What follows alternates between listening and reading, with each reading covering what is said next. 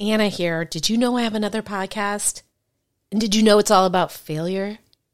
Well, at this point, you'd have to answer yes to both of those questions because I just told you. But my other show isn't just about failure, it's about failing your way to success. Yes, success. Because the most successful people are often just the people who've gotten up the most times after their failures. Don't believe me? Go download Fail Your Way to Success wherever you get your podcasts or go to failyourway.com for more info. Now back to the show. Hey guys, Anna here. Thanks so much for listening to the show. And this is the final in the triumvirate of oldies but goodies that I'm releasing. This episode is with none other than Rich Roll, um, host of the very popular podcast, the Rich Roll podcast, which is always in the top 10, usually in the top 10 podcast lists. Um, Rich is, you know, an underachiever. Kidding. He graduated from Stanford. He went to Cornell Law. Um, he's the author of Finding Ultra, and he is best known for eating a plant based diet and for being the fittest man in the world. So, this uh, interview took place several years ago. And um, while we focus on addiction and uh, recovery, because that was the topic of the podcast at the time, we do get into launches, which is very relevant because next week you're going to be hearing the first of the new incarnation of the show. May it be the final incarnation of the show, uh, Launch Pod. So uh, stay tuned, get excited, and now I give you Rich. I like starting it by talking about all the things people do wrong as guests on this. Oh, as guests or well, in sobriety? well, in, in life. in life. No, but um, but yeah, I so so Rich, hi. How's it going? Really good to see you. Yeah, thanks for having me on. I don't remember when was the last time we saw each it's other. It's been a really long time. I was trying to remember.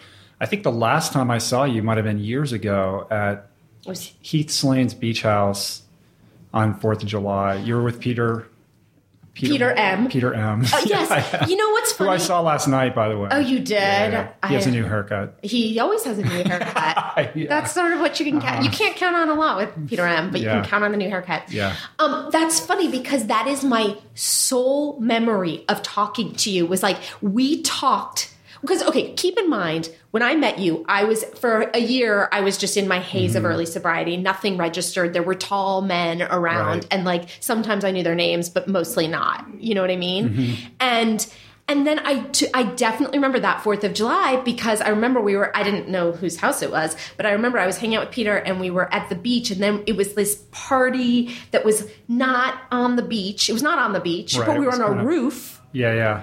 And I remember we talked, and I had never talked to you really. no, like not before. really. I mean, I'd seen you around, um, but I just remember I was like, oh wow, she's like a real writer, you know? Because I was Love sort it. of this closet aspiring writer. Oh wow! And I was like, she actually has like stuff going on, and look, she's with Peter, and he's going to develop her stuff into a movie. You know? like, Looks can be deceiving. Yeah. Although I will say that Peter Peter did give me a, I did do a one screenwriting job for um, where that I got paid to do, and right. that came through Peter it all I ended maybe that's what we talked about disastrously. Sure. Oh yeah, I was probably bragging incessantly. Uh-huh. I'm glad that I could pull the wool over your eyes. And I know. So we haven't we haven't seen each other in a while. But no, I feel there was much intimately connected to you. Well, yes. Because when my book was getting ready to come out, I was like, I was baffled at what I, how I was supposed to manage right. the process of marketing my book and getting people interested in it. And I was like, who do I know that's written books? And I was like, Anna's written books. I haven't talked to her in ages. I don't know if she even remembers who I am, but I'm going to reach out to her. And you were you very, did. very helpful. You gave me some great input and advice. I did. I mean, I'm I so negative. And you put me in touch with uh, Tyson Cornell, who's become a friend. Oh, yeah, great! He's, he's cool. such a good guy. Mm-hmm. Wait, I so did I tell you? I said hire Tyson if you're smart. Is that? Yeah, I didn't end up hiring him. Um, for a variety of reasons, but right. but we became buddies and and you know touch base. Such a good guy. Time, so, yeah, yeah, yeah. He's, good. he's very cool. But it's interesting because I, I, definitely remember you reaching out to me and me going, "Oh my god, like I can't give this guy. This guy is so accomplished. I don't I don't have anything to offer." And and I'm so negative about book publishing. I'm even more negative now. Yeah, but that's that's good information to know. Like yeah. here's what to avoid. Here's what you can expect and not expect. Because I thought um, I'm like, oh, my, I have, um, I have this book coming out, and it's with a major publishing house, and they're just going to send me my itinerary of all the places where I'm going to travel right, right, and talk right. about my book, and they're going to arrange everything, and, and you were like, not so fast, and and and sure enough, I mean, I had a pretty charmed experience with my publisher, and but you know yeah. the, the, marketing really falls on you as the as the writer to make it happen. And you made that very clear to me. And i and i you know I you took it and you're that, like and you're like i'm gonna like, go on sunday well i mean i worked as hard on marketing it probably harder than i did on writing the book. And yeah. I think that's what most writers don't realize. Like you've got to cultivate your own audience. You've got to make them interested. And you know all of that is really on you. It's not you can't you can't dispatch that to somebody else. But also in terms of your you know sort of good experience you had something to market that was fascinating most people don't.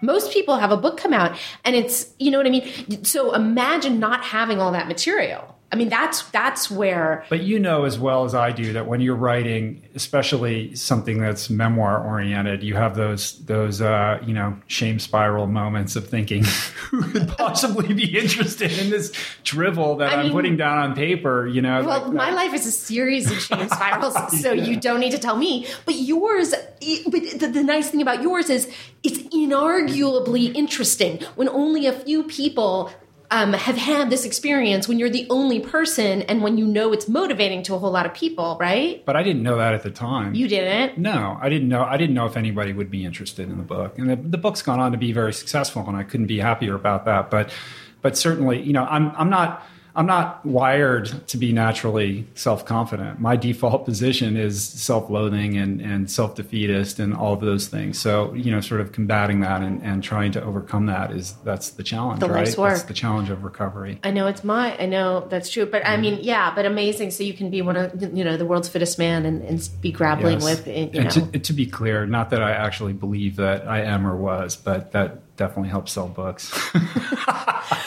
so I'll was, take it. It was okay. I have these facts in front of me. You placed 11th place in your very first Ultraman, mm-hmm. making you the third fastest American and the second fastest swimmer. And it was a three day, 320 mile situation, which you've now done many times. Yeah, I've done a couple times now. It's, How many it's te- like a really long triathlon. People who uh, who are listening who don't know what that is, um, you probably know what an Ironman is. An Ironman is a 2.4 mile swim, 112 mile bike, and a, and a marathon all in one day. And Ultraman is a race that is held every year, Ultraman World Championships in Hawaii. And it's um it's essentially a little over twice that distance, but you do it over three days and you circumnavigate the Big Island of Hawaii. So I've done that race a couple times and literally twice. Done, is that what you mean? You, what's that? Is a couple times you've you've done it twice. I did it in 2008 and then I did it in 2009 and I got sixth in that race and then I went back in 2011 um, and I ended up DNFing. I, I, had a respiratory infection. What's DNFing like, mean? Means uh, I had to stop in the middle of the race. I okay. pulled out, yeah, because I was like coughing up blood. right, right, right. But uh, but yeah, so. But when it goes quote unquote well, you are up for three days doing this. And then your body. You, well, it's like a afterwards. stage race. You know, like in the Tour de France, they race and then they go to bed and then. Oh, they you race do the that? Day. Okay. So this is like that. Like you do a stage and then you go to sleep and you wake up and you okay. do another stage. So the first day, you swim 6.2 miles and you ride your bike 90 miles. And then the second day, you ride your bike 170 miles. And then the third day, you do a 52 mile run. And so you kind of go all the way around the Big Island, which is a big island. It's like the size of Connecticut. And you sleep like wherever you, you know, they figured out where you're going to land, and just yeah, you have like there you have like, in this y- place. Well, each athlete has to bring their own crew, so it's it's very old school. They don't even shut the traffic off. There's no like prize money or there's no big media attention in this race. It's right. very like you got to be dedicated. And, uh, you can't be in it for the cash and prize. so each athlete has a van that kind of follows them around and takes care of their athlete, and then there's a place to stay each night. So, right, right, yeah. right. Not that like Yeah. scenic. I thought I'm picturing you running for three days straight. Oh. I don't know. I don't know anything about this, but but I do Nor know. So you. so okay, but but to go, let's go back even further because you know for all that you've written and you and you were such a good writer. I cannot believe you ever doubted yourself as a writer. Oh, thank you. um, you know that you actually i haven't read a lot that you have written about Mm. the addiction phase Mm-hmm. you know it's it does sort of get um, not glo- not glossed over that's the wrong phrasing but but you haven't gone as into it as of course that's my obsession Right. you know um, and and it's it is hard to reconcile with this you know guy who's been successful at seemingly everything he's tried you know Um, very. That's so not the case, though. I mean, but you get how at least it looks right, like that right. on paper. When you, yeah, you can kind of craft the story and frame it so that it looks like this, tr- you know, upward trajectory. But it's you know, as you know, in sobriety right. and in life and everything, it's not a linear thing, you know. And no, looking back, it looks like it all happened really quickly and easily, but it, it, it definitely wasn't. And you know, I, t- I tell my addiction story in the book, and, and I do talk about it. and I'm open about it. Right, we were kind of chatting um, before we started recording about this kind of issue of, of, of anonymity yeah. and, and, the tradition of anonymity that that envelops recovery and, and how that is sort of a global thing and also a very personal thing. Like we have decision making power of our own personal anonymity, but right. not that we don't really that doesn't extend to other people. And right. how do you talk about recovery and how do you talk about addiction without transgressing right. Uh, you know well and especially when you know uh, 12 step there is there is no there is no expert there is no scholar there is no you know mm-hmm. board you can call and say hey is it okay if i say this but i don't say that? Right. Um, and there are a lot of p- opinion you know alcoholics and, and all people tend to be very opinionated. And so you can you, just by even saying publicly that you're an alcoholic that could ruffle somebody's feathers right. and they could tell you that you know that that's wrong. Like um, when i write about it uh, i don't even know if it's okay for me to say alcoholics anonymous or just say like recovery. Like if am i transgressing the parameters of that tradition by mm-hmm. even mentioning the name? I don't know. Well, how, how have you how have you, you did you mention that in your book Look, I'm scared to even say I think that, that I, maybe I did one or two times, right. but I was trying to kind of cautious about it because I don't, you know, I, my only goal is like I want to be of service and help people. Right, exactly. And, and, and if I'm personally anonymous about it, then I'm not able to be of service to people through writing or podcasts. You know what I mean? Yeah, no, I mean, you're talking to someone who has received an email and the from field said Alcoholics Anonymous. Mm-hmm. So I once got a letter. I, it's funny, I, I, can't remember if I've talked about this on the podcast from before. the boss of AA. I got one from AA, yeah. and it basically said to me, I, I read it and I was so freaked out that I got it that I just sort of closed it and never went back to it, but I can search and find, and I haven't done that. But it basically said, like, we know you're talking about us. Please try to behave mm-hmm. kind of a thing. But what does that mean? I, that's what I didn't know. And so, you know, my whole thing about it was when I wrote my first book, which was a novel, I I fictionalized everything. I was just mm-hmm. paranoid because I felt I felt a little betrayed by the, a lot of the memoirs I'd read that had said like given addresses of meetings and talked about these things. So I did it, and I know I'm not sure I did it right, but I changed. You know, I changed the language. I called sponsor something else. I called step something else, but mm-hmm. I wanted to talk about what had happened. And then when I started working at the Fix, I said, "Oh, I would, I, will do this job, but I won't ever talk about AA." And then, and then you, we started doing that website. And but how can you like? How can you be the Fix and not talk about? Well, it? that's what I was naive, and yeah. so that people immediately started talking. You know, AA is the worst. You know, because the AA haters like went out yeah. and drove to that site. And so then I realized, you know, if there's nothing to defend it, I, I will do it. But I get nervous every single time. Mm-hmm. Yeah, it's really it's an interesting thing. Um, you know, I'm sure for every kind of email like that, like the AA email that you received, you probably get countless emails from people saying, "Thank you for writing what you wrote. It touched me, and you know now, like you know, I have a clearer idea of what addiction or alcoholism is, and you know, I'm looking at my own you know behaviors, right. and and now I'm trying to redress them. So." When you receive emails like that and you know that you're affecting people in a positive way, you know that that's the counterpoint to that. Do you, how many emails like that? I get, get, I get countless every single day. I get emails from people. But is it about addiction or is it about you know getting healthy? It's both, you know, because my book is weird. It's like trying to be three or four books in one, you know, like right, I, right. It's like it's like well, I have the addict. It's sort of like this um, million little pieces, you know, kind of permanent midnight aspect to it, and then it has the kind of Lance Armstrong, it's not about a bike. It's not right. about the bike aspect to right. it. And then it has a kind of a self help dietary, you know, kind of how to guide to it. Right. So it's kind of balancing all these different things.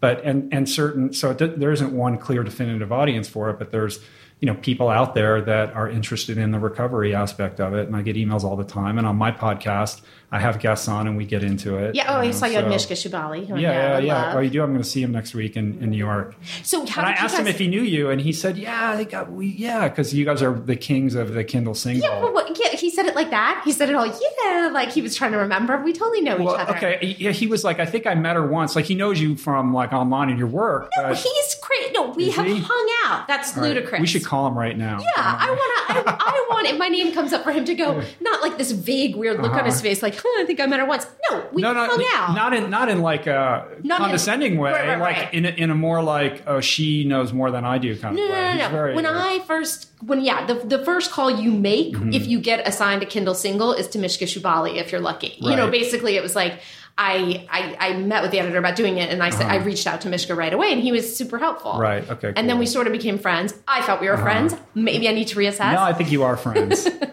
But I'm gonna So- I'm gonna see I'm going to New York unless my plane gets snowed out this weekend, and I'm gonna I'm gonna hang out with him. But he's one of those guys who like like I started reading his stuff, Oh, and I so was like, oh, this guy's my best friend already. Yeah. And then I met him, and it was like we knew each other forever, so we text every almost every day. Yeah, I could he's like, totally see he's that. My guy. Okay, you're closer to Yeah, him than me. I him. It's fine. No, no, his writing is so beautiful. Is Mm-hmm. so he's so good, and um, yeah, and I'm I'm not surprised that you two connected. So how? Right. So you did you reach out to him when you read something? we were put in, we were put in i knew who he was and also because his book would always come up when i would obsessively check amazon Oh yeah, the longest run. yeah, like Right. the long run was always like a notch above mine and i was like Right. who is this guy Yeah, this exactly. Kindle single This you know 30 page thing. And we were introduced by another podcasting guy actually who was like this guy dean dwyer he's like you should you should interview mishka and Yeah. i reached out to him and like we just had a couple snarky emails back and forth and Yeah. i was like oh i love this guy already but did you do it over? You did it over the phone. I was going to New York. No, Oh, so okay. we did it. We've done. We've actually done three podcasts together. Oh my 'cause He's like my. I mean, if he lived in LA, he would be like my co-host. you Right, know, like- right, right, right. Because That's I could talk to him forever. But um, yeah. but yeah, but so so yeah, with Mishka and with a few other people, we've gotten into the you know the addiction and recovery stuff, and and I love talking about that. And and uh, you know, I know that it's helpful to people because I get too many emails that make it undeniable. So Right. you know, we you and I we've made a choice to not be anonymous about our recovery and our sobriety, and that that has its own perils. you Right. know. When did you make that choice? uh, I made it when you were I writing think I, I think I was writing. You know, I would, I would I would reference it in blogging occasionally, but it wasn't until I wrote my book. right, and know? then you had to make a conscious choice. I yeah, and I was gonna- making that conscious choice. And and what happened was, you know, I'm writing. I get this book deal, which you know, first of all, like you know, I'm astounded that I even got a book deal. Okay, so what happened? So, So- you were blogging and you were gathering an audience. I was yeah, I was blogging. I was I was sort of yeah, gathering an audience through writing on my website and you know, sort of sharing pers- you know, sort of very honestly and openly like this journey that I was on. And then when I started to perform quite well in these races, then you know, sort of more mainstream media was picking up the story, and Right. and then Men's Fitness ran this thing and said I was one of the 25 fittest guys, and so suddenly I was getting all this attention, you know, Right. where I was just like, I'm just doing my thing, Right. and uh, and then CNN, like Sanjay Gupta, picked up the story and ran me ran a story about me, and and so suddenly I was like, you know, kind of more in the spotlight than I ever imagined I ever would be. Right. And uh, and actually, the book deal came about in a very recovery oriented way. It's a very cool story. What happened was there was a um, an article about me in the Stanford Alumni Magazine, and it said, you know, I'm a recovering alcoholic, and kind of told a little. It was a short little article, and then I got an email out of the blue from a guy who uh, who um, to be careful because I want to protect his anonymity, but he was a guy that I didn't really know who was a couple years older than me uh, at school, but I knew who he was. Um, but we had never, I don't know that we had ever actually met in person, but I knew his name. And he, he reached out to me. He's like, Hey, I read that story. I'd love to talk to you. Can I call you? And I was like, Okay. He was kind of a, like a, a big deal on campus. Right. And, um, and so we ended up talking and he was like, I'm a, I'm a, executive at a big company. I'm CEO, you know, and my company's getting ready to, you know, do big things. And I just got out of Hazelden. Wow. And nobody, my board of directors doesn't know. Nobody knows, you know, my family knows and all of Right. that. But like I'm under a lot of stress and, you know, I don't have a sponsor and, and, Right. you know, I'm just, he was literally like a week out of rehab or something like that. Right. So I said, listen, you got to get a sponsor, but I'm happy to talk to you. And we would talk on and off, you know, over the next couple months and, uh, just, you know, trying to impart whatever experience I could to him. And, uh, and then he, one day he was like, Hey, you know, I used to, uh, rent this house from this book agent. Your story's so compelling. Like, you know, you should, you should, I think you should talk to her. You know, she would, she might be really interested in your story. I was like, okay. And I'd thought about doing a book, but it was seemed like such a far fetched reality for me. Right. Um, so it wasn't like I had some book proposal all ready to go. So I spoke to this book agent. I said, "Here's kind of the you know the, the thumbnail of my story." And she's like, "That's pretty interesting. Um, you know, I'd be into exploring this. Like, why don't we work on a proposal together?" So I busted my butt for like three months on a proposal, and you know, wrote it like my life depended on. it. I just got really into it, and then she was like, well, publishing is so hard. You know, you got to thread the needle, and right. you know, it's kind of like the movie business. If you're not making like Shrek three or like you know the Avengers, they're not interested. You know, so it has to be a very specific thing. And she was very not pessimistic, but but sort of cautious. Like you know, I, will I'll do my best, and we'll see what happens and I ended up selling the book in like you know 48 hours. You know, sort of like a preemptive bid, and it was like it all happened. Like it was like this divinely you know graced experience where right. it all came together, and I got this amazing editor at the great you know at, at Crown Random House. Right. Like it was the best of all worlds. You know, right. it was like everything. and that agent out. sold it even though she was not. Yeah, she sold it. Yeah, yeah. yeah. So, it all it all worked out, but yeah. it was all because of basically um, extending yourself and being of service to somebody right. in, the, in the in the program. Right. You know what I mean? So right. it's that that spiritual equation of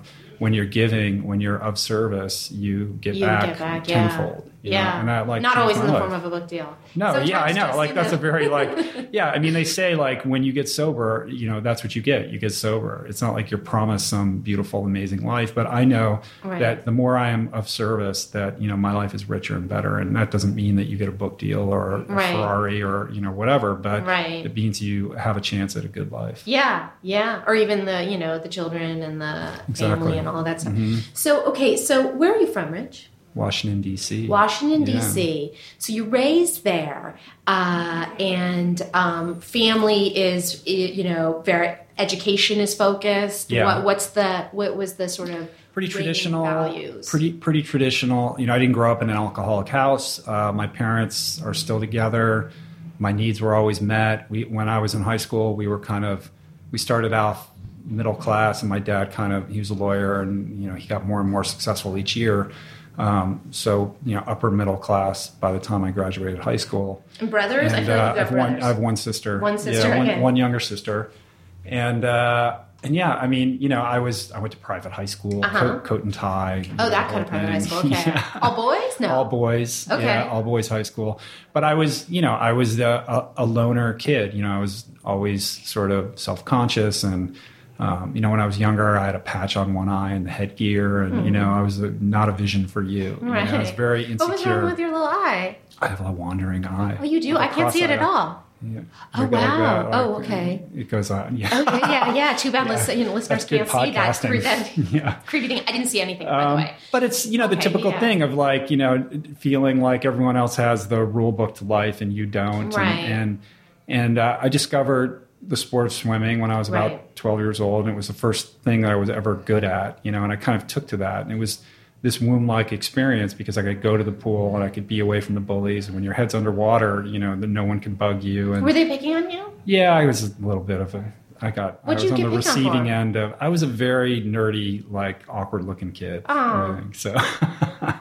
but um, but you know, I really gave myself to that sport, and in, in, certain respects, you can make the argument that that was like my first drug of choice. Right. You know, I just went all in on. So that. every day after school, that's what you did. I, w- I got up every morning at four forty-five, mm-hmm. and I went to some practice, and went to school, and then went to some practice after school for another two hours. Right. So I was like training like three to four hours a day. Right. And uh, by the time I graduated high school, and then you know I wasn't a great student, but then my grades picked up, and by the time I was a senior in high school, I was a top student at my school, and and I was a top swimming recruit. You know, right. so I was getting recruited by all these colleges.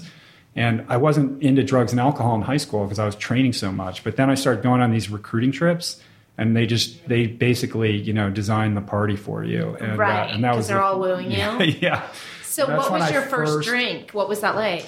The first the first time I got drunk, I was visiting uh, University of Michigan and it was a, they had had a big swim meet and then a big party afterwards. And I can I'll still I'll never forget being at this party, um, and it was the middle of winter, and and uh, I was given a beer in like a giant big gulp cup, mm-hmm. and I was like, all right, you know, I'm going to do this, and I drank it, and it was that trite thing that you yeah. always hear of just feeling like the warm blanket being you know enveloping you and suddenly the lights going on and thinking this is amazing. You know, this is the solution to every problem that I didn't know that I had. Right. And right. just suddenly comfortable in your own skin. I could look at a girl in the eye and Right. flirt and tell a joke. And I was laughing with people and I was comfortable around other people because I was always like a, a wallflower if I even went to a party, which was rarely. right. So, right. and the one thing that happened that was remarkable was um, in the middle of this party, uh, there was a guy called Bruce Kimball, and he was a very, very famous, decorated diver. Olympic Olympic champ. I don't know if he was a gold medalist. I think he got a silver medal in like '84. I'm not sure, but um, but uh, a terrible alcoholic and he had um, I can't remember. I'm gonna I'm gonna botch all the facts, but he had um, uh, gotten into a lot of trouble with his drinking, and I think it, it, it had already progressed at this point. And I saw him hold a cup, a plastic cup of beer that he got from the keg, and then do a standing backflip, holding this beer and land on his feet, and he didn't spill the beer. Right. And I thought that was the coolest thing that I'd ever seen. right.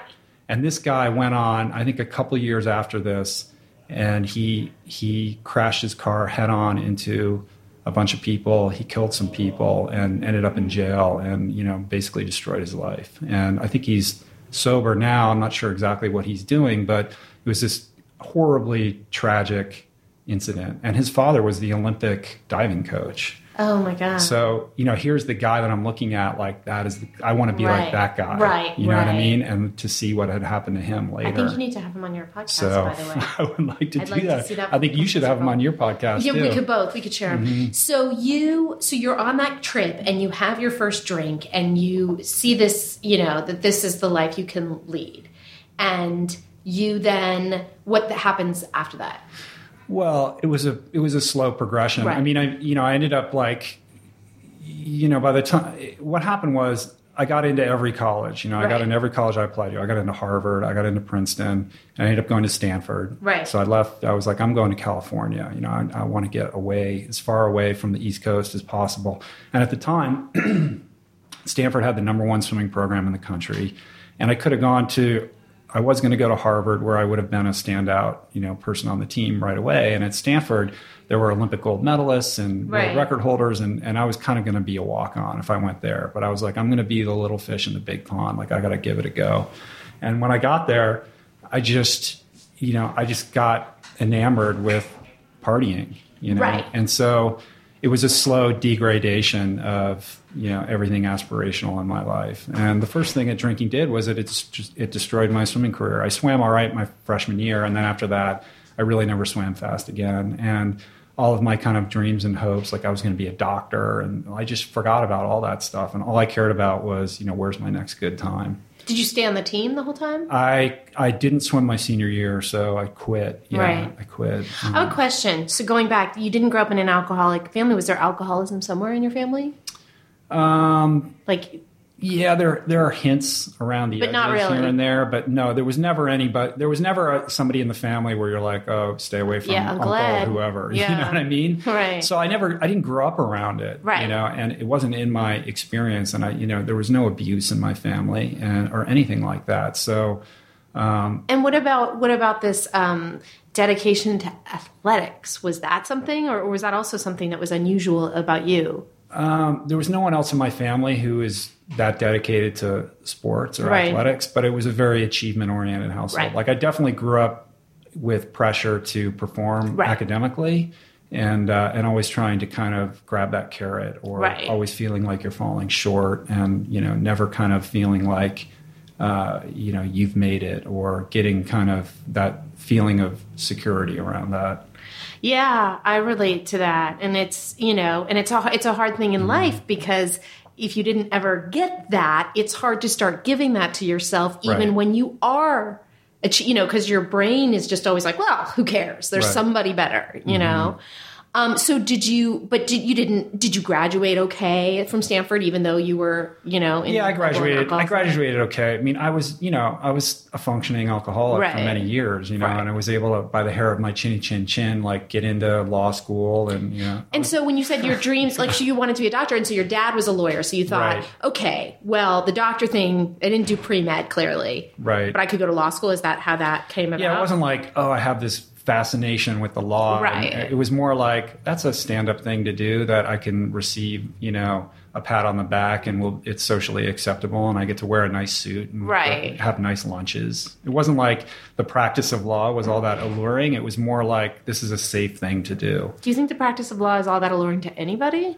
I, I think there are certain people for whom it is, and, and God bless them, you know. But I think I think there are a lot of at least corporate lawyers out there sort of suffering quietly. Yeah. So you went to Cornell right, for law mm-hmm. school.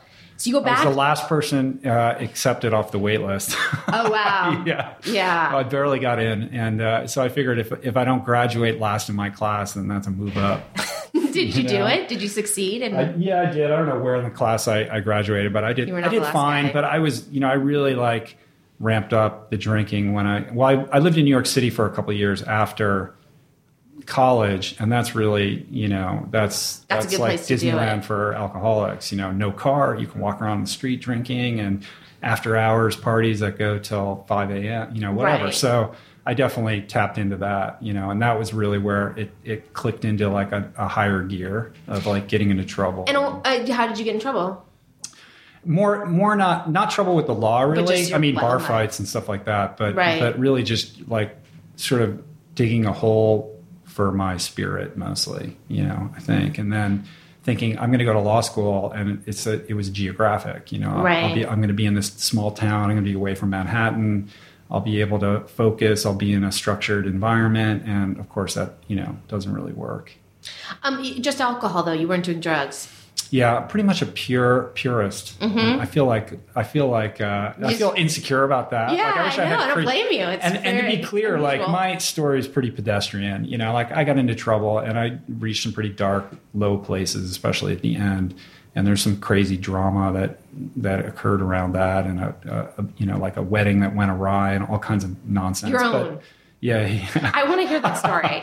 that's like a four hour podcast. Well, okay, but because I mean, it's somewhere, it's somewhere that like it went right on the honeymoon. It did. I ended up uh, sending my uh, supposed supposed wife home in the middle of the honeymoon. Um, how did but, uh, that happen? It's such a. In order to like understand what happened, I'd have to fill in so many details. But essentially, what happened was, I was I was living. I was a lawyer in San Francisco and uh, engaged to this woman uh, who was living in Palo Alto. Well, I'd been lit, and and and then uh, we got engaged, and I got a job in Los Angeles. I moved down here, so the latter months of our engagement, we were living in separate cities. Right. And she started to get cold feet, and she was seeing the signs of my alcoholism eking out all over the place, and and uh, and we ended up going through with the wedding, but. What I didn't realize at the time is she really had no uh, plans for actually being married to me, mm-hmm. but she was too how do I explain it? I mean, she, I think she wanted me to call it off. Right. And she was right. sending me all these signals, like, please call off this wedding without actually saying it. And I was trying, I was sort of being the nice guy. Yeah, like trying to make her feel comfortable. Or, right. You know, and where she just wanted me to beat it, you know? Right. And when I didn't call it off, and then she, we were kind of stuck in this scenario, we actually went through with this ceremony and you know sort of like everybody you love in this one place for this right. you know for this this thing. And uh and then she didn't want to sign the marriage certificate. So that was a whole other saga. Yeah so we ended up not selling we ended up not actually consummating it either physically or on paper. But everybody thought you had but everybody thought we had there. exactly. Yeah. and i didn't want to go on this honeymoon with her and I was confused and alone, and I couldn't tell anybody what was happening because I was so ashamed. Right. And we ended up because it had already been paid for. We went on this honeymoon anyway, and it was a horrific experience of sort of not speaking to each other until I couldn't take it anymore and said, you know, you got to go. And that's that's the last time I've seen her actually. Okay. Yeah. There were no amends. There or... was no. Well, I've made. Yeah. Well, that's a whole other thing. Yeah. Like how to make amends to that. You know, like I have a like I was so angry for so long. How could this person do this to me? And blah blah blah. And you know, the work in recovery has really been owning, you know, how I contributed to that. And, right. and and for the most part, you know, I created that whole scenario. And my amends, my amends really to her is is a living amends to not be like that and to let her live her life. I mean, right. she was having an affair the whole time, and she ended up marrying this guy that she was having an affair with when I when we were engaged, and all this you know insanity. Right. Um, right and in my book, I was very clear to kind of, you know, tell her, you know, that uh, that I was sorry. And you haven't heard yet. I haven't heard from her. Right. I, you know, I would imagine. She, I, I, I can't imagine she's not. She's not. She's unaware of that. But it's right. not like there's been any right, exchange. Right. Right. So okay, but so you you despite your your developing alcoholism, you graduate from law school. Mm-hmm somehow. Somehow. It's I mean, like, law school's not easy, yeah, no, but you did that. Not, yeah, I would like, I don't know how that happened, but I did. you weren't even on any of the good stimulant no. drugs, so I, I don't know. You I know. Just, I, know. Yeah, yeah, yeah. Somehow I got through that. Okay. And, uh, and you know found my, and I got a good job. You know, I got a good job in a law firm in San Francisco, and I wasn't into it though. Like literally, right. I was terrible because I was trying to do the least amount of work possible and not get fired. And and and I was frankly I was bored in San Francisco and I wanted to be more in entertainment related work, and I, I did get what a job What kind of law were here. You practicing? I was doing at that time. I was doing like employment law litigation mm-hmm. and stuff like that, and uh, and I wanted to come down here, and I did get a job down here at a, at a pretty cool firm that was doing some interesting things, and and what happened was is you know when you're when you're living in San Francisco, I could go out really late and get really drunk and figure out how to drive my car on back streets and not get pulled over and you know, I'd wake up and not know where I parked my car and, you know, ride ride a mountain bike around the neighborhood looking for it. right. that kind I mean, of stuff. I lived but, in San uh, Francisco. Uh, it's not quite as easy to get to be a drunk there as you're as you're making it. Well, what sound, I my perhaps. point my point being that that when I moved to Los Angeles it was very different. Like I got I got I got a DUI almost like immediately, you know, mm-hmm. and then it was a wake up call because the police, you know, the way they treat you in Los Angeles is very different. You know, they treat you like you're on crack, you've got a shotgun, you know, under the seat, right. and you stole a car, and there's a dead body in the trunk, right? You know? And that's the way you're, you're, and I suppose they have to do that. But I got two DUIs in like six weeks. But know? that's also bad so, luck. Yeah. I mean, whatever. yeah. I drove drunk yeah. for years, never did. But, but I got, you know. I think I got pulled over like maybe I don't know 12 or 15 times in my whole life and right. never actually got a DUI until I came here. So it was about time. Right. Uh, my number was up. Yeah.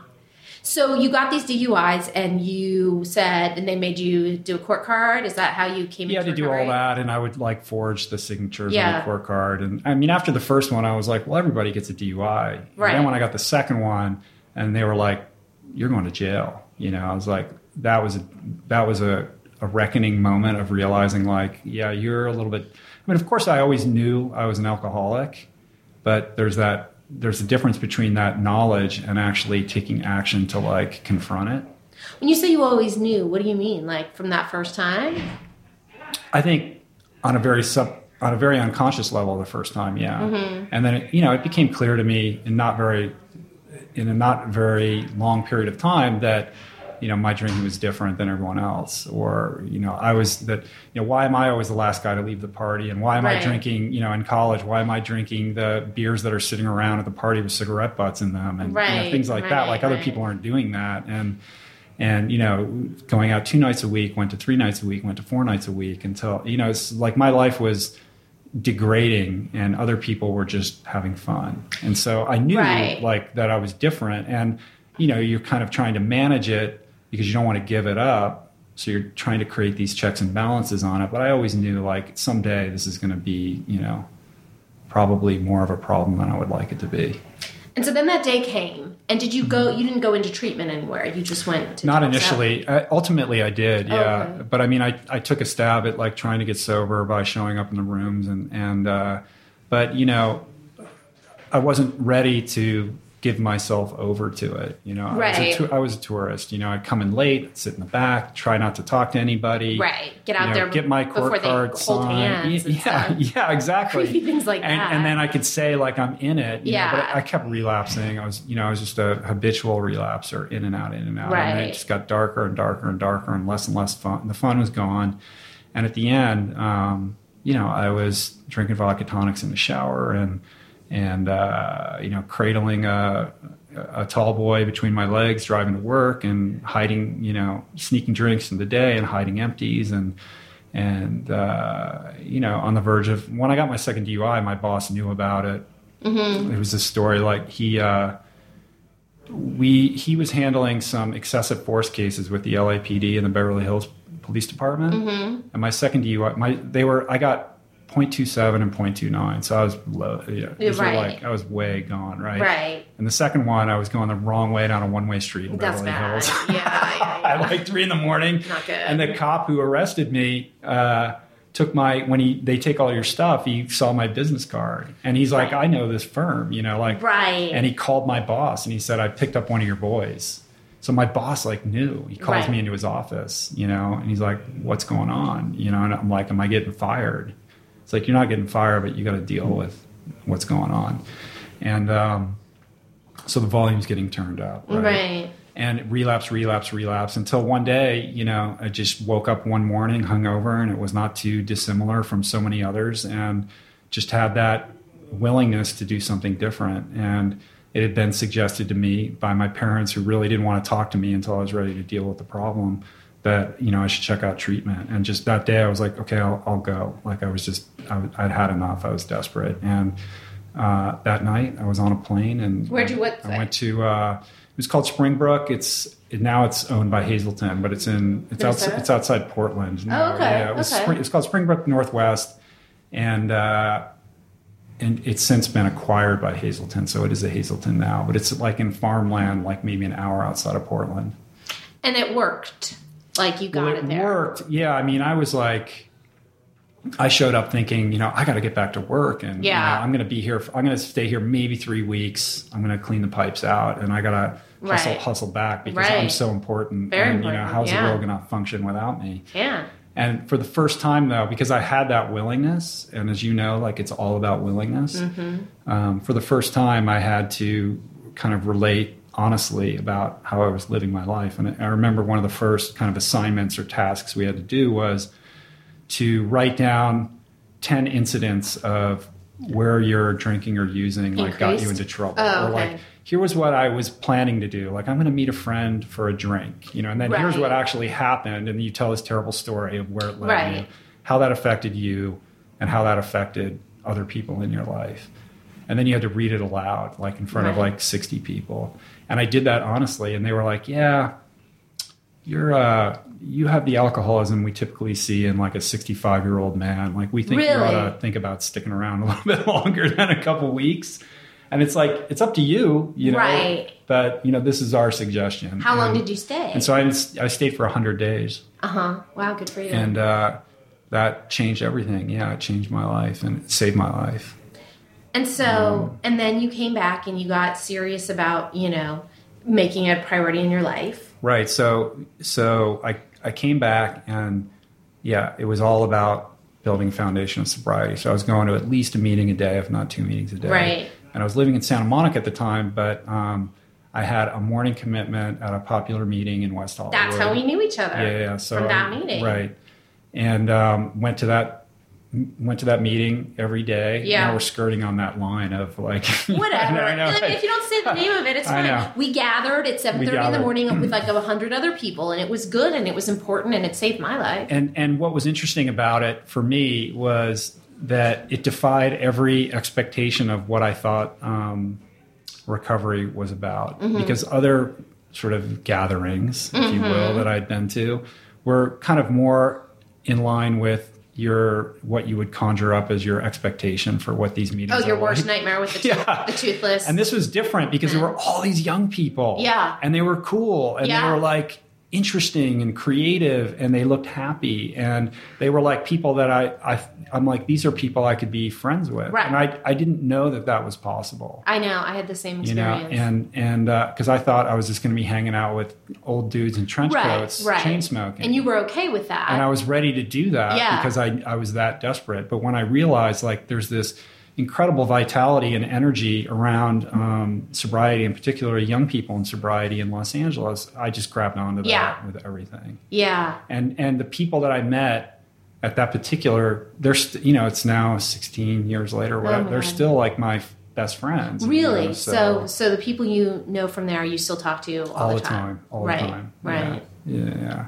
And um, and so then and then you were able to you know build this great life, meet the woman, start having the kids, mm-hmm. build up the law practice. Right. So that it was like you know when I was 18, you know, the world was my oyster. I was like on this pedestal, like, oh my God, he's this amazing, talented swimmer, and he's, you know, academically on top of the world. Like, he's our next senator. You know, it's like that kind of a thing. You right. Know? And uh, and I squandered all that, you know, and I destroyed all that. So, you know, it was time to, you know, make hay, trying to like repair all the wreckage that I Did you feel like created. that again in sobriety? Like you had all, you know, the world at your fingertips or no? No, I felt like I needed to claw my way back up to oh, okay. just a, a modicum of respectability. Right. Um, but but the interesting thing that happened was it what I didn't it, very quickly like what happens when you're when you're newly sober is you're compelled to look inside yourself yeah. And it's an inside job, as they say. And if you do that with honesty and with rigor, you will discover many things about yourself. And it became clear to me that I'd never really developed uh, a healthy relationship with who I was, or right. really was in touch with with what I wanted to do or what I wanted to share, and and and I, as if I was living someone else's life. Like I, my whole life was about the American dream. You know, study hard, get good grades, go to the good school, and get the good job, and kind of you know cl- climb the ladder, right. right? And this is how you become not just a responsible member of society, but a happy person, right? And as I was starting to kind of do that again, and and what my experience prior to getting sober, I realized like I'm not happy doing that. This is right. not the life for me. And so I realized that I was going to be probably embarking in a different trajectory, much to the chagrin of my parents, I suppose. i Sure. Like, sure. you know, I don't know that this mantle of, you know, being a, you know, partner in a law firm is really the right tact for me. I can will myself into it. I'm right. smart enough to do it. Right. But it's like jamming a square peg into a round hole. Right. So I did go back and I was at the law firm and I was trying to do all the right things. And, and as I got more and more sober, that that life became more and more incompatible with like what I wanted to do and who I was, and that created like a, a interpersonal crisis that I had to reconcile. But I have a question before we get into your interpersonal crisis.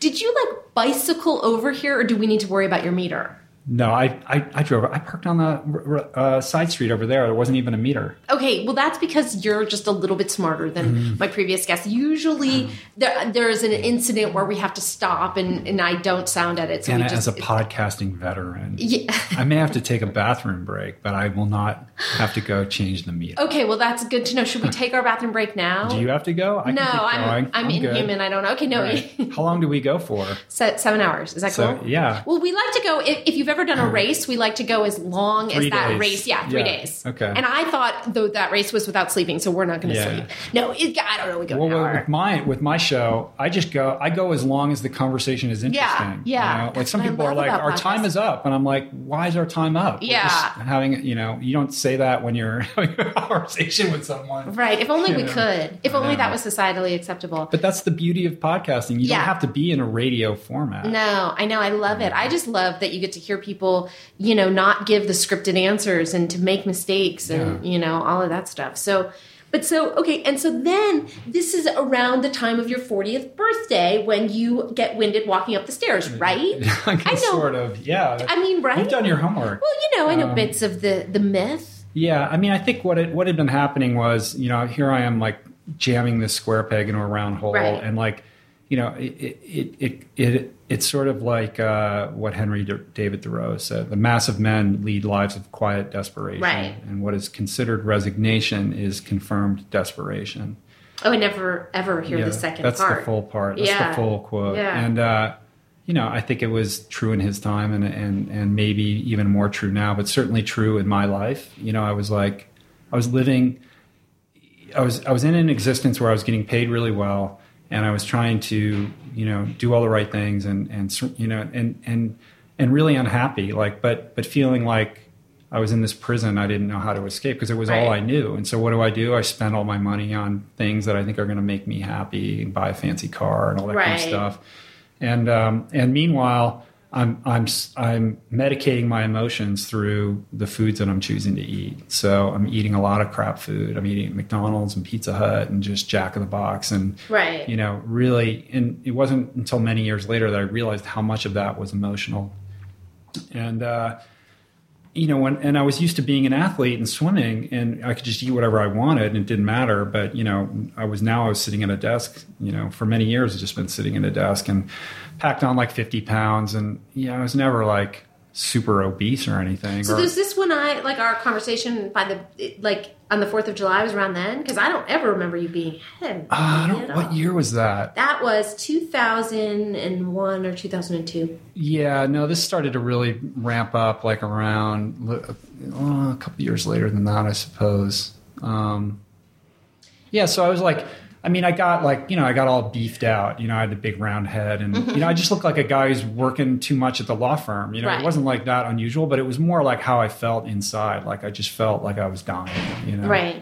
and uh, and um, and yeah, it all came to a head like shortly before I turned forty, and had this moment walking up the stairs, going to bed late one night, and and you know had to take a break halfway up a staircase, and Right. you know winded, out of breath, sweat on my brow, and tightness in my chest, and you know it's not like I was having a heart attack, but it was scary enough to make me really, um, you know, take stock of how I was living my life and my lifestyle choices, and um, you know when you it all goes back to recovery because when you have that sort of moment of clarity and you decide you're going to get sober, you realize the power of that that moment, Right. you know, and that we all have these moments in our life where we can make these decisions and if we if we're able to, you know, summon the courage to do that that your life can change in a profound way. Okay, well, I'm glad you're saying that because I do not. Ha- I have had that experience with mm-hmm. drugs and alcohol, and I've had that experience with smoking cigarettes, but mm-hmm. I have never had that experience about anything else.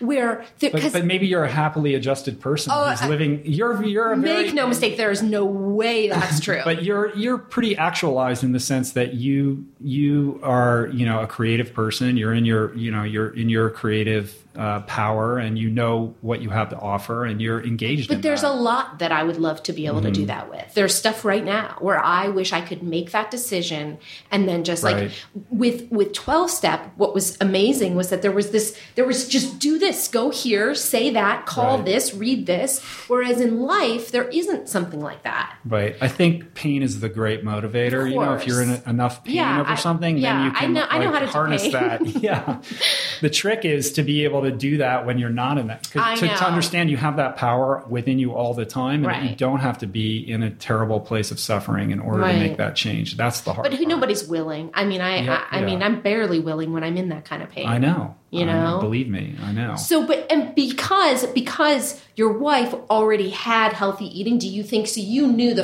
at least the first step was to do this cleanse, right? Well, what happened? What? Yeah. So I have this moment, and and I'm thinking, you know, I got to change, and I need to change now. Like I, it, it has to happen Yeah. immediately, Yeah. and it has to be specific. Um, because I know, like, if I just blow it off, that I'll just go back to doing what I what I was doing before, just like a relapse, Right. know? And uh, and you know, I I grabbed onto my wife because she was a healthier person than me. Not, Right. I didn't like go read a bunch of books or Right. anything like that. Um, she was just what was available to me. And the, the interesting thing about that is that she had been trying sort of unsuccessfully for many years to try to introduce me to this or that. Like, Right. you know, even though I'm in recovery and it's a spiritual program, she was a much more spiritually developed individual than I was. Like she's always reading books from this guru or that and trying to develop her you know kind of uh, personal growth and all these sorts of things. And she'd like read this book. Why don't you read this book? Or this guy has something interesting to say. Or like why don't we start eating this way? And and the more she kind of pushed the more resistant i was. Right. i was like leave me alone Right. you know? And then she kind of had a moment where she's like all right I'm, i have a decision to make. Like either i'm going to continue to try to compel him to do something that he doesn't want to do or i'm going to truly like just be in acceptance of who he is like i'm married to this guy i'm going to choose to love him the way that he is and i'm going Right. to honestly like in my heart like let go of my need or desire for him to be anything different than he is. Right. And when that shifted, which was around this same time, like I could feel that energy change. And I was like, oh, like I mean it's on me. Like right. I actually like have to make this decision for myself. That's interesting. Which is kind of like a, an Al-Anon kind of thing, yeah. right? You know, and I think that that really that was powerful because it really did make me have to take responsibility. And these things, all these things, kind of dovetailed around the same time. So so yeah, so I, that's what I did. I did this like juice cleanse, which was like you know detoxing off heroin. It was terrible. Really, like, you were sick. Like, well, the first like day and a half, yeah, I was like buckled over on the couch. I couldn't move. yeah, it was, horrible. But it, but you know, it's like, you know, if there's one thing we know how to do, it's like what we know what a detox is like. We know like it'll get better if we right. just stick with it or whatever. Right, right.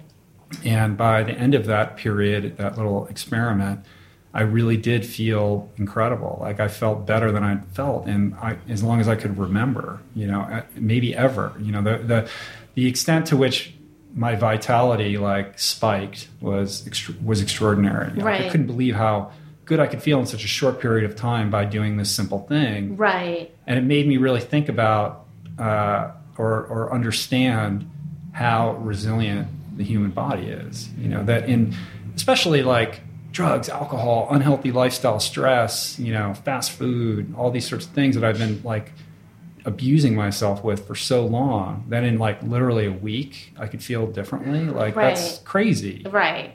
Right. You know? That's a powerful system we got going here. Right.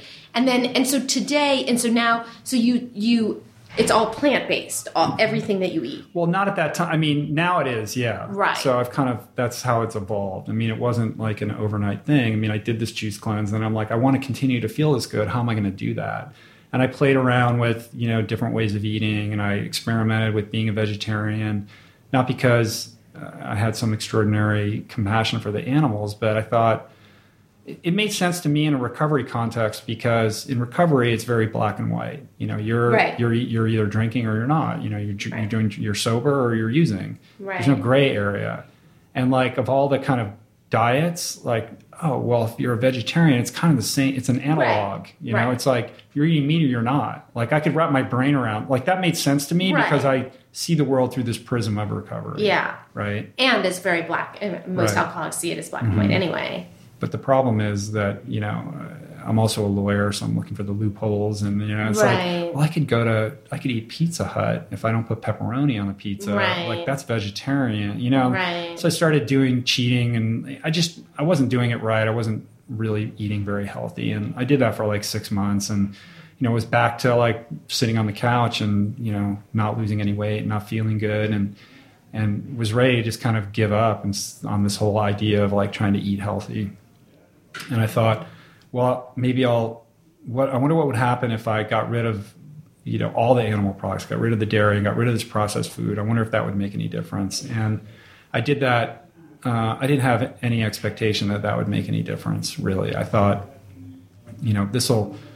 I'll do this, and then I can honestly go back to eating the way that I was and say that I tried everything. Right. But I stepped into that, and and then within like seven to ten days of making that switch, I felt like I felt when I did that cleanse. Like I felt amazing, and so it's been it's been a process of of of building on that ever since. So yeah, it's been I've been completely plant based for about seven years, over seven years now.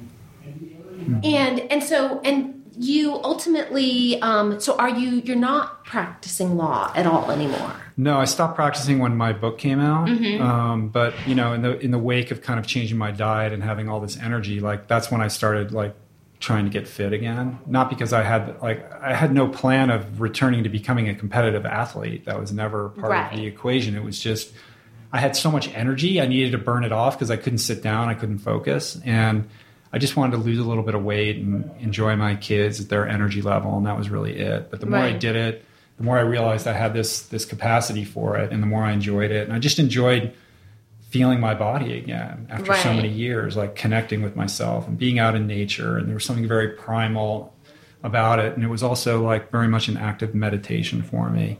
Right. And uh, and really, kind of one thing led to another, and you know, sort of, you know, I I started I, I, I, what happened was really that that this idea of how resilient the human body, I couldn't shake this idea. And I thought, well, if I could feel this good, like how I wanted to test that. Like right. how if I'm if I could feel this good so quickly, what actually am I capable of physically, mentally, emotionally, spiritually? And I needed a challenge to test that, you know, to right. really like see where I could go with it.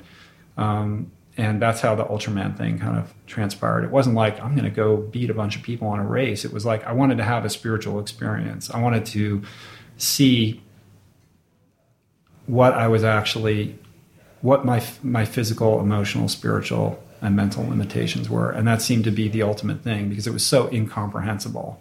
Right. So, you what know? role does spirituality play in this? It, it's, it's all spiritual. Right for me, I mean, it's much more spiritual than it is athletic, you know. And the whole reason that it ins- that it inspired me to get involved in it was to learn something about myself, you know, develop a greater understanding of what makes me tick. And I think when you when you're in that that this kind of an endeavor that's so challenging physically that it really makes you it's sort of like when you're in recovery like you don't really figure out what your character defects are until you're in a relationship, right? Right. You know, because it brings enough, it out. Well, or, until or, enough time passes right, you exactly. can't ignore it. Right, right. And but this was a way of really kind of confronting a lot about myself because you're in so much pain or you're, you know, you're forced to kind of you're make choices about, you know, what you can tolerate and what you can't that it really the more I did it, the more I was learning about myself. And it's been really just that engineer and the editor. Uh, this is a very sloppy transition. It's no. not one of my we skill filled set up lives. the memory card. You just we did so much to say. Yeah. Um, but but so we were sort of we were we were working towards the you know current to current day basically. Right. We were getting current, as right. they say. Yeah, what were we talking about? You know, it, it was very profound and very uh meaningful. That part I know, but the specifics I don't recall. Um, but basically, um, I, I, I, here, let's talk about. Okay, here's what I want to do, and maybe in doing that, we'll we'll get back to it somehow. Um, in order to uh, stay sober today, what do you do? Still very active in uh, my recovery, and I would say that. Um, I mean, first and foremost, you know, I'm, I'm by no means any kind of shining example of sobriety or yeah, recovery. You join know, the club. I stumble and I make mistakes all the time. Right. And I don't do it perfectly, and uh, and it's been hard. You know, it's been hard. It's it's been hard, and it's weird to have written a book where there's like a recovery story because then it, sort of implicit in that is this idea that you you've conquered it. You know, and this is in your past, and and that's not the case, and that's not how I perceive it. It requires a, a lot of work for me to um, be on top of it. And you know, I have this persistent illusion that that um, I can be on cruise control. You know, yeah. Or, and it was, you and millions of other yeah, alcoholics. It, it uh, you know, it was it was made very clear to me very early in sobriety that there is no stasis. You're either moving towards a relapse or you're moving towards you know greater health and recovery and there's no standstill. Right. But I continue to try to convince myself yeah, that, that it'll cruise. be different, or that you just forget. And so my experience has been, you know, I cruise until I'm in enough pain, yeah. and then I address that, shift gears, and then I take my will back and try to run my own life myself right. until that stops working again. Um, you know, I've never lost touch with the program. I continue to be, you know, my life is is about that, you know, and but it's it would be dishonest to say that I wake up every day and every single day that uh, I put sobriety first. You know, right. like that's you know when I do, my life is better. And but more often than not, I'm putting other things ahead of that until that causes problems in my life, and I have to remember because I forget. Right, right. I mean, I, I, I definitely relate to that. And I think what's interesting is you can be telling yourself you're putting it first and doing 12 step and sharing and sponsoring, doing mm-hmm. all of these things and still not be doing it at all. Right. You know, and, and the other thing is, I think in terms of putting oneself out there, I, I do think, you know, because I worry about that too. Like, in, I, I just hope with all the, like for me, like all the fucked up stuff I write, like at least people understand that, like, I'm the furthest thing from claiming I got this. Right. Like, you know, pe- most sober people who are talking about it are not saying, like, oh, look at me, do it like I did. Mm-hmm. We're just saying, you you can do this is possible. Right. You may be more of a mess than me. You may not be nearly as much of a mess as me, but but you know, I think it I think it's hard because um, you know, I think you have to work really hard to make it really clear that you're not holding yourself up as some example. Yeah, that's correct. And you know, people out there they want to look at somebody as an example of somebody who has succeeded so they can hold on to that as like a lifeline. And I recognize that you know, sort of, you know, you probably fill that role for a lot of people, and from time to time I, I do. But it's God like not. I don't, I you mean, know, this is like you know, we have good days and bad days. Yeah, And- yeah. But I think that um, I think it, it's really, really hard because you know you sort of get sober and you're like, yes, surrender drugs, alcohol, and and many of us have this extremely profound experience of having that desire removed.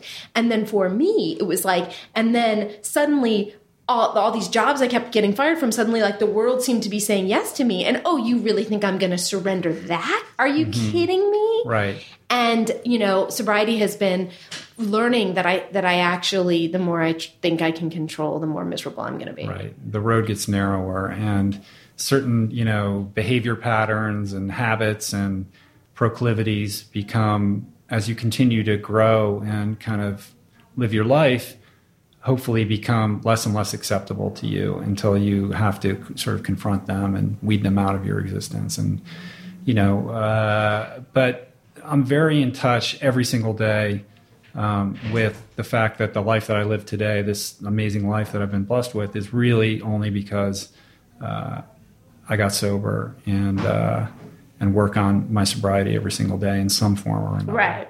Right. And um, you know, in terms of you know the recent news of um, you know Philip Seymour Hoffman, you know we learned he overdosed. Mm-hmm. You know this is that same week. I'm releasing it later, but Right. not much. It was a couple days ago. Yeah, and um, you know that news hit people really hard. You know, most of whom didn't know him, and and the media sort of had its spin. I, I thought the media. I was impressed with many many of the pieces that I read. Right. Um, but we were talking a little bit during the break. You didn't. You were, were you? Uh, how what was your reaction to the response? I was uh, I was deeply moved by it and very aggrieved. And you know, Philip, I was not friends with Philip. I had the a good occasion to have met him on several occasions, but I wouldn't even say that we were that acquainted.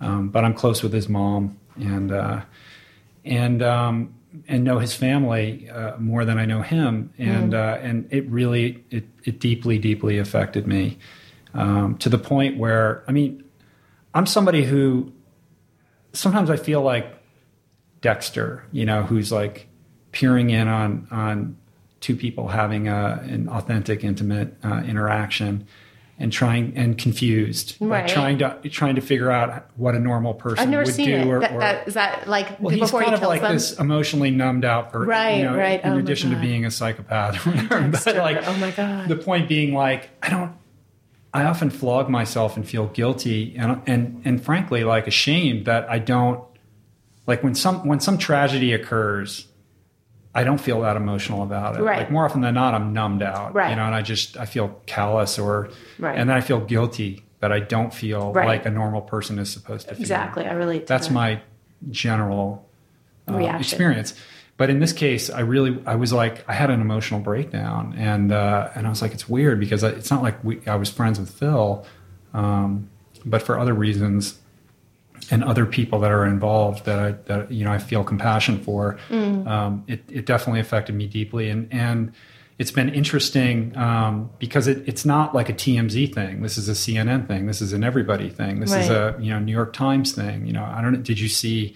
A.O. Scott wrote a beautiful Mm-hmm. eulogy in the New York Times about him, and I, I was so moved by reading that. And it's so heightened because of his extraordinary Talent. other planetary talent Yeah.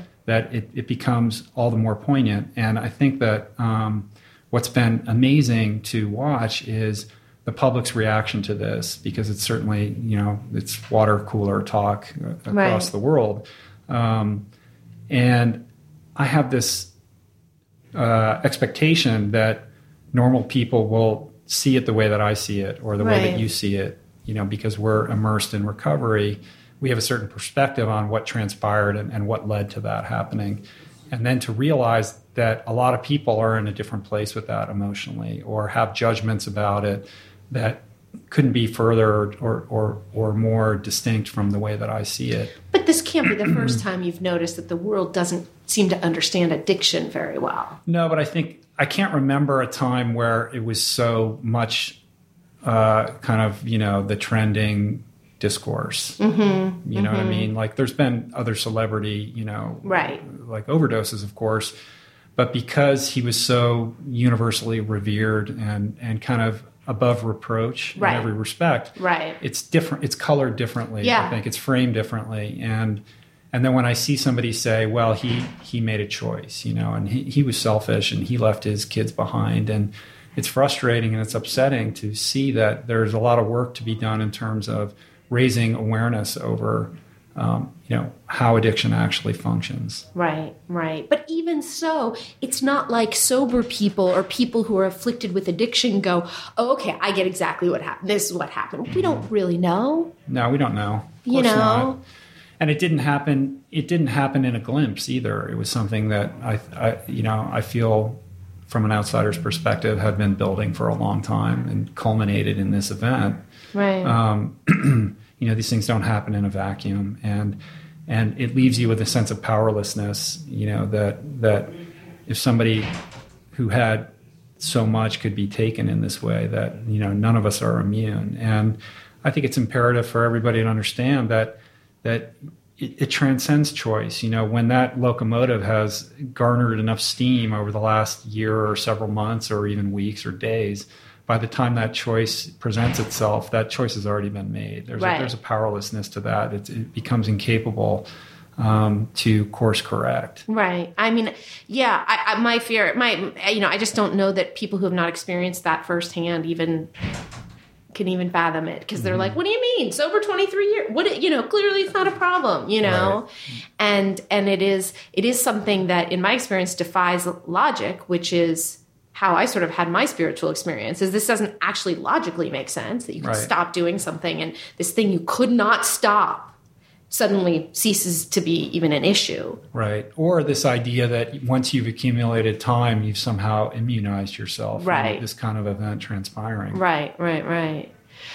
Um, well, Rich, I think on that, you know, sobering note, mm-hmm. you know, I think this, I think we've had a good, a good chat. It's good, yeah, right. I've enjoyed it. Have you, right. have you enjoyed it? I have. Are you going to come on my podcast now? Why? But don't you only talk about like, like super healthy things? No. Oh my god. Okay. Well, listen to my, listen to the Mishka episodes. Okay, I would, I would. Just love... when we took the break, I just said he he texted me. So there's a the, the bromance is alive.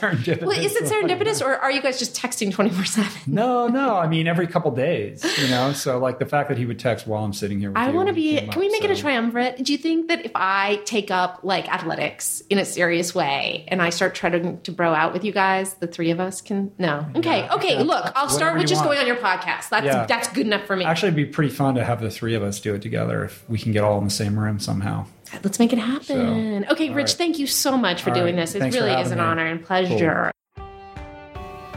I didn't lie, right? He was good. Rich Roll, one of the world's fittest men, sober, alcoholic, thoughtful, best selling author, um, fellow podcaster. Check him out, richroll.com. You can follow him on Twitter uh, and uh, at, at Rich Roll. It's R O L L, lest you think it's R O L E and um, and if you Google him, you will you will see you'll you'll be brought to new levels of what you think fitness uh, can be. So see you next time, after partiers.